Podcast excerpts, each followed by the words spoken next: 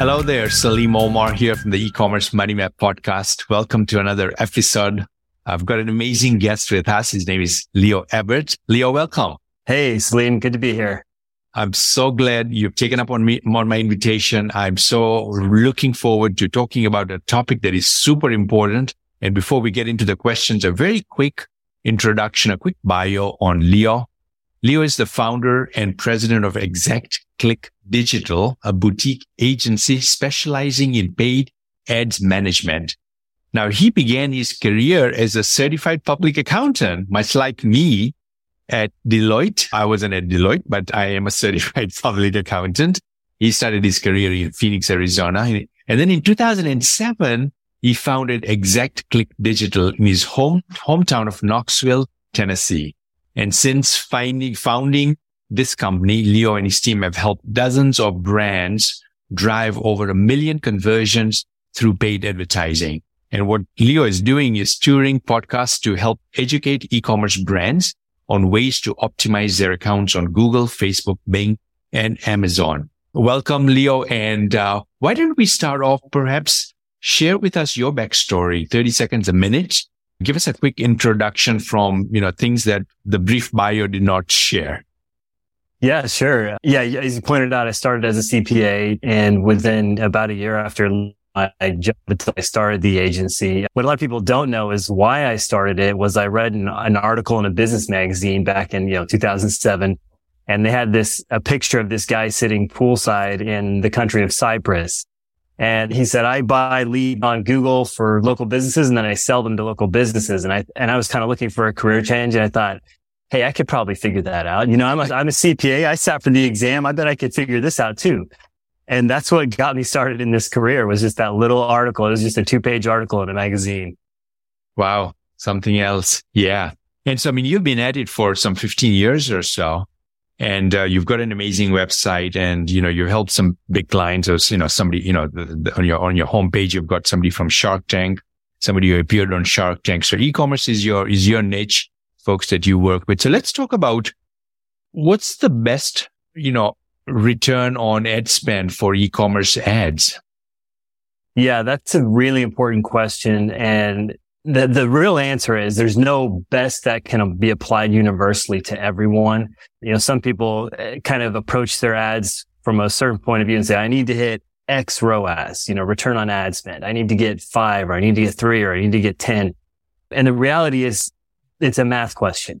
You have to figure out a couple things. What are your margins, right? You figure out what's the value of a sale today. But even more importantly, you have to look at lifetime value. Okay. This is where someone like you and I, with our background, we know how to do that math. We know how to do the analysis and figure out what is your true value of a customer. You get a sale today. Well, that's worth X dollars, but in five years from now, they will have purchased, you know, who knows how many more times. And that math will inform your ROAS, right? But a lot of e-commerce brands, they never get around to doing that math. Even if they do have the historical data, they just don't put in the time to say, okay, let's do the analysis. Let's figure out what a customer truly is worth to us and then figure out what the ROAS should be based on that. Yeah, great. Now, how does one segment their ads funnel for success? Yeah. That's a really good question too. so the, the key perspective is you always start from the bottom of your funnel and work your way up. And the reason is because uh, if you say, well, I just need more traffic. So I'm going to go out and get a bunch of top of funnel cold traffic and, and send them to my website. Well, if you don't have an ads funnel that is in place to shepherd that traffic into buyers, then there's going to be a lot of wasted ad spend because most people you know, if you expose your brand to a thousand people online, the vast majority of them will not buy from you the first time. They're going to need multiple touches. They're going to need to be educated on why your product's better, how you're actually solving a problem. And that takes ads. It takes retargeting. It takes a funnel that mm. is going to bring these people through to the final purchase. So you always start at the bottom. Your most valuable traffic is abandoned carts. Obviously, that's, that's pretty standard. Then you work up your way from there and you say, okay, everyone who engages with me has a certain value assigned to them. Someone who abandoned a cart uh, five days ago is really valuable to me. Someone who logged a single page view two months ago, they're not as valuable because they only showed that small amount of interest and it's been, you know, eight weeks since that happened. So you have to segment your campaigns in your funnel based on the amount of time that has passed and the level of engagement they took. And when you do that, you can assign the proper value to each bucket within that funnel and you get some amazing results when you do that. So what are some, some things, Leo, that you think about when you're designing an ad funnel? And let's say it's, you know, somebody that opts in, right? A common, common scenario in an e-commerce company. Somebody opts in into your email list. What are you thinking as you're, as you putting the funnel together and really it's from top to bottom? So that's a pretty, in my view, a, a kind of a medium level of engagement. Okay. So they've come to the site. They like what they see. They're saying, I want to hear from you. And if they opt in, it's better than just say someone who comes to your site and logs one page view and they bounce off the site. Mm. That hmm. person valuable to you, right? Whereas someone who went through the buying process and came this close to buying, they, they put something in their cart. They just didn't complete the checkout.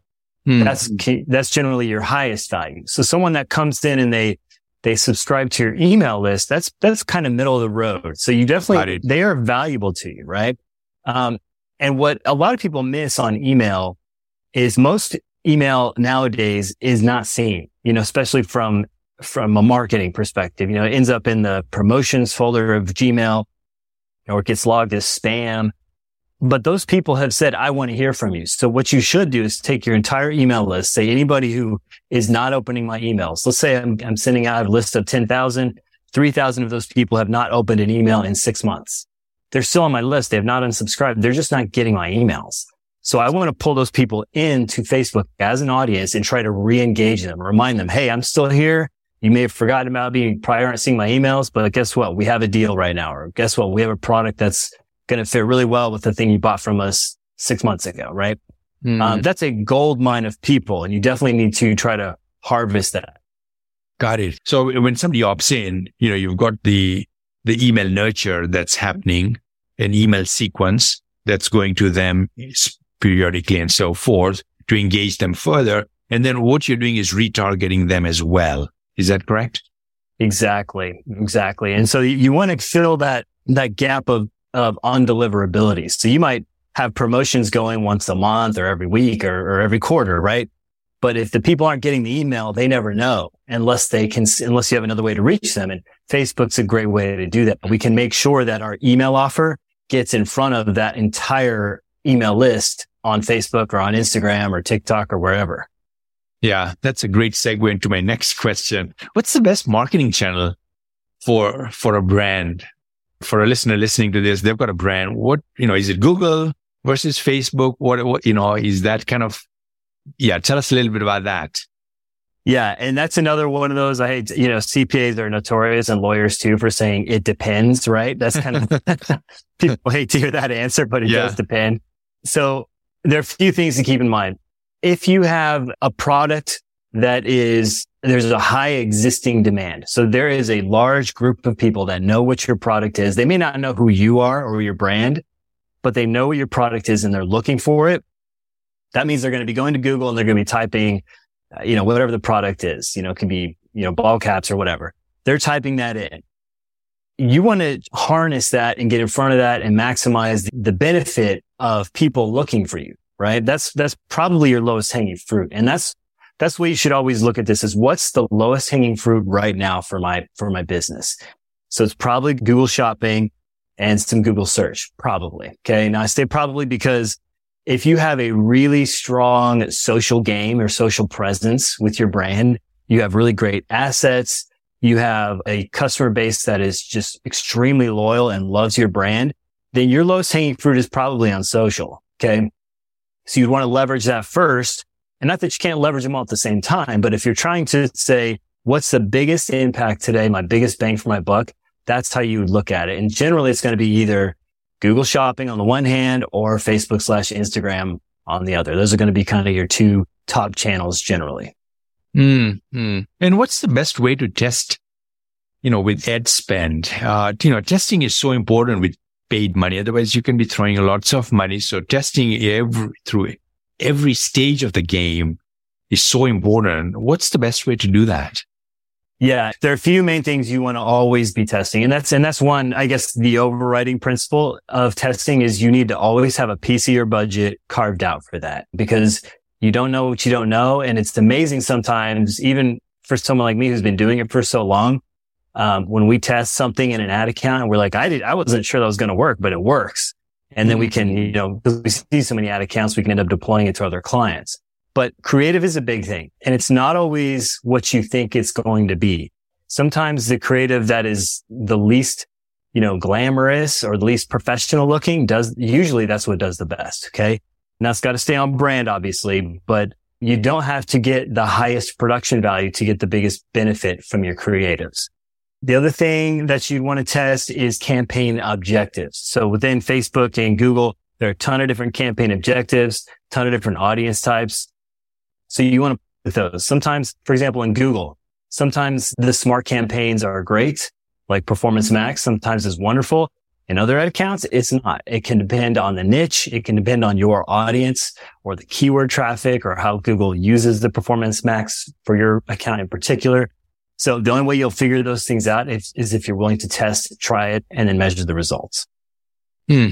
Yeah.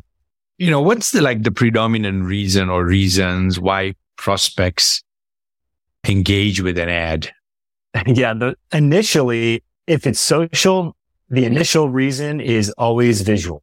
Okay. Almost hmm. always. Mm. Most people are not, you know, as they're scrolling through their, their app on Facebook, it's not the words usually that get their attention. You know, maybe if you use an emoji, that could be it, but it's, it's almost always the image or the video that's what's going to get their interest initially and get them to stop this. Okay. And this is what everybody's doing on their phone. They're always mm-hmm. doing this swipe up and just going down the feed, right? So if you want them to stop, you've got to intrigue them enough visually to get them to stop. Okay.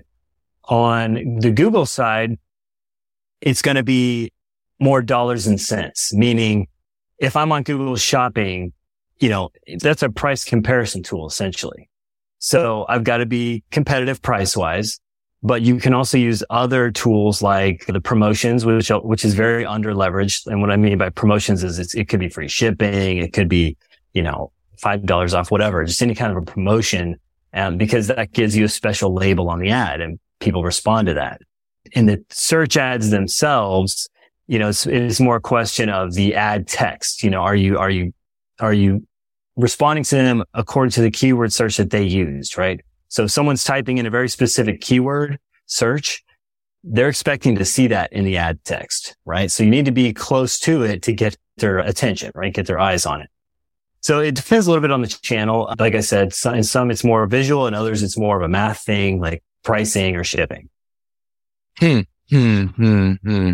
How important is is it to get in the head of the the prospect and really use words, you know, copy that resonates that they resonate with.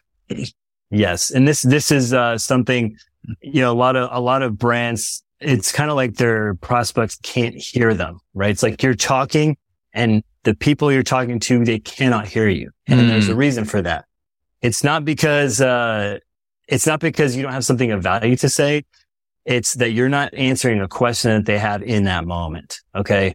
So as an example, if I'm selling a product to someone that does not know that I exist, they have no idea who I am. Well, they're going to have very different questions or very different concerns than someone that's been on my email list for five years and just hasn't bought from me in a while, right? Those are just two very different conversations. You know, the, the second person knows me. They know my product. They probably like my product. They just haven't thought about me in a while or they've just forgotten or they didn't know I had a promotion going so that's why at every point in your funnel, we talked about the funnel a few minutes ago and you're starting from the bottom and you're working your way up. You have to think about the voice you're using. You have to think about the questions that the person has at that point in the funnel. All right. So you mentioned someone that had just subscribed to our email list. You know, their questions are not the same as someone who has been on the email list for three years or someone who has never heard of us. So mm-hmm. that's why you have to consider that in your copy and you know, craft it accordingly. Yeah. Yeah. You know, we got to give them the prospect a good reason why they should continue listening to us or they should listen to us or should they should pay attention to us. And I mean, I, I don't know, the word relevant really resonates with me? You know, really giving information that's relevant to a prospect and relevance is going to change from person to person. So we really got to understand our prospects and where they're at, you know, in their journey with us, where they're at in their journey in their life and just like totally in totality, understanding them as much as we can so that we can give them content or ads, marketing copy that's relevant to them. Right, right. Yeah, that is that is the key, you know, and, and you need to put yourself in their shoes as mm. and that you are them. Understand understand them inside and out, what they need to know and what they're looking to to hear in this particular moment in their journey. Yeah, yeah, yeah. This is so good, man. Uh, and really, really enjoying the, the insights that, that you're sharing with us. And I've got, you know, I see that we are, you know, looking at the clock. We've got a few minutes before we finish off.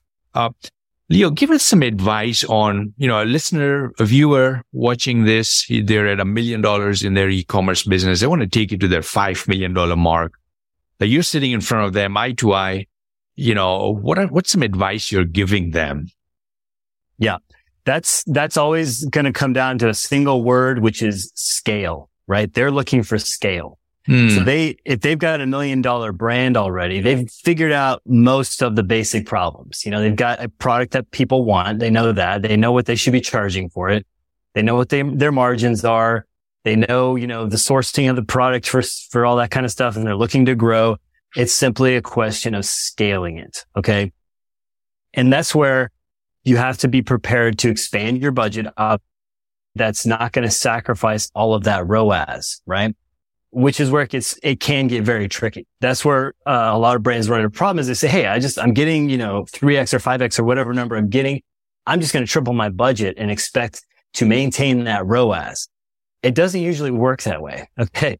You have to be prepared for some turbulence in the account itself while you kind of retool everything. And you have to build it in a different way. If you're going to be a $5 million brand, your approach within your ads funnel is going to be different than when you're a $1 million brand, right? But once you kind of figure out those questions and start building it out, it's just, it's just saying, Hey, what's my lowest hanging fruit today, right now? Is it Google ads? Is it, you know, expanding my Google shopping presence or is it getting into YouTube ads? Is it, um, you know, expanding what I'm doing on Instagram or is it pushing into something like TikTok? Right. Uh, those are always good. They're always going to be growing pains, but that's just part of it. And if you do it correctly, you can scale to that level that you're looking for. Yeah, that's great.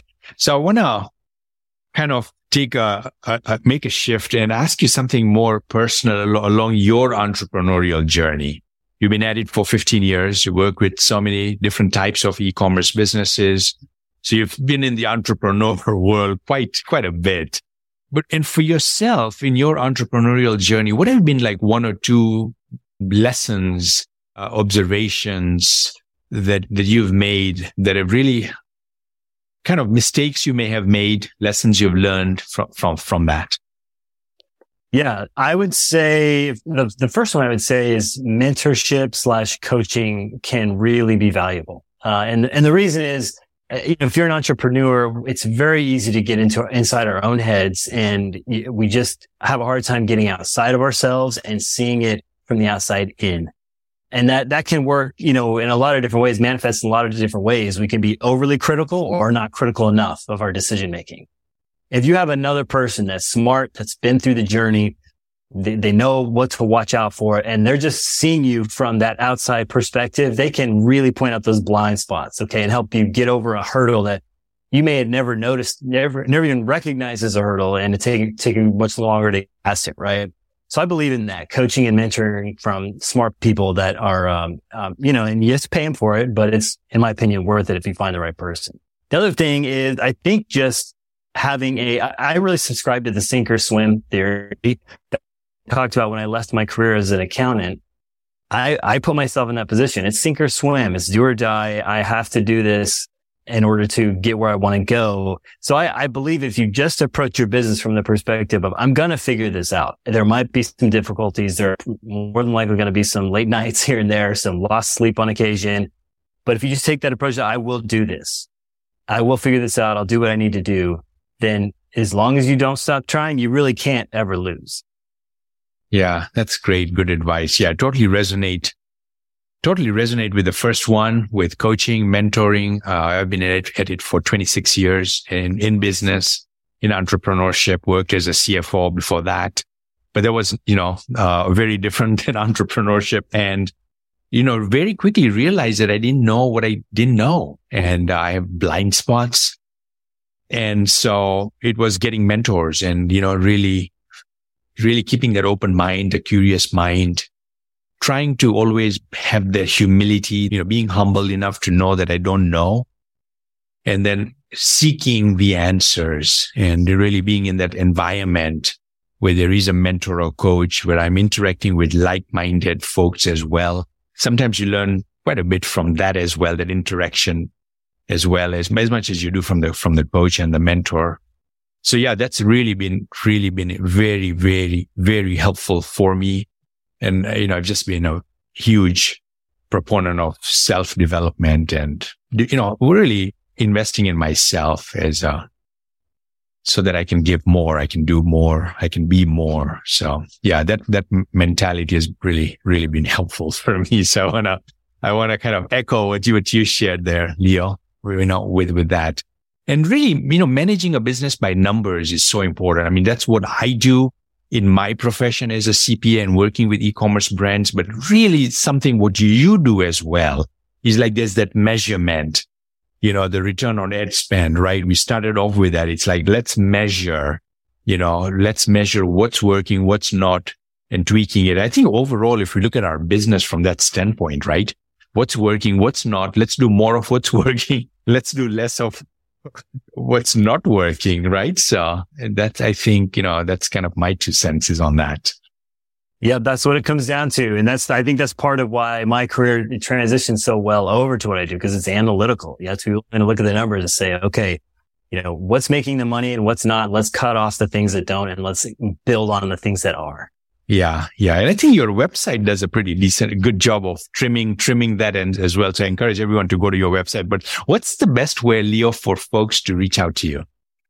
Yeah. My website would be exactclickdigital.com. Uh, there are a few things on there. You can obviously schedule a call if you want to talk to me, but there are a couple of free guides. So if you have a current digital marketer, you're wondering, how do I know if they're doing the best job? There's a mini course on there that describes the, you know, how to audit your digital marketer there's another one that talks about the top five mistakes that people make in their ad accounts. And again, those are totally free. There's, you know, you can just jump on there and watch those short videos. They're very value, you know, I made them short and kind of value packed on purpose so that people could digest them easily and quickly, mm-hmm. get to their bottom line answer and decide if they need to talk to someone like me or not. Great. So good. Leo, thank you so much. Appreciate it. All right. Thank you, Salim. Thanks for listening to the e-commerce money map podcast. If you'd like to hear more episodes, you can find them at ecommercemoneymap.com or on your favorite podcast directory. Don't forget to like and subscribe. If you want to learn more about the e-commerce accounting hub, visit ecommerceaccountinghub.com. Thanks for tuning in. We'll see you next time on the e-commerce money map podcast.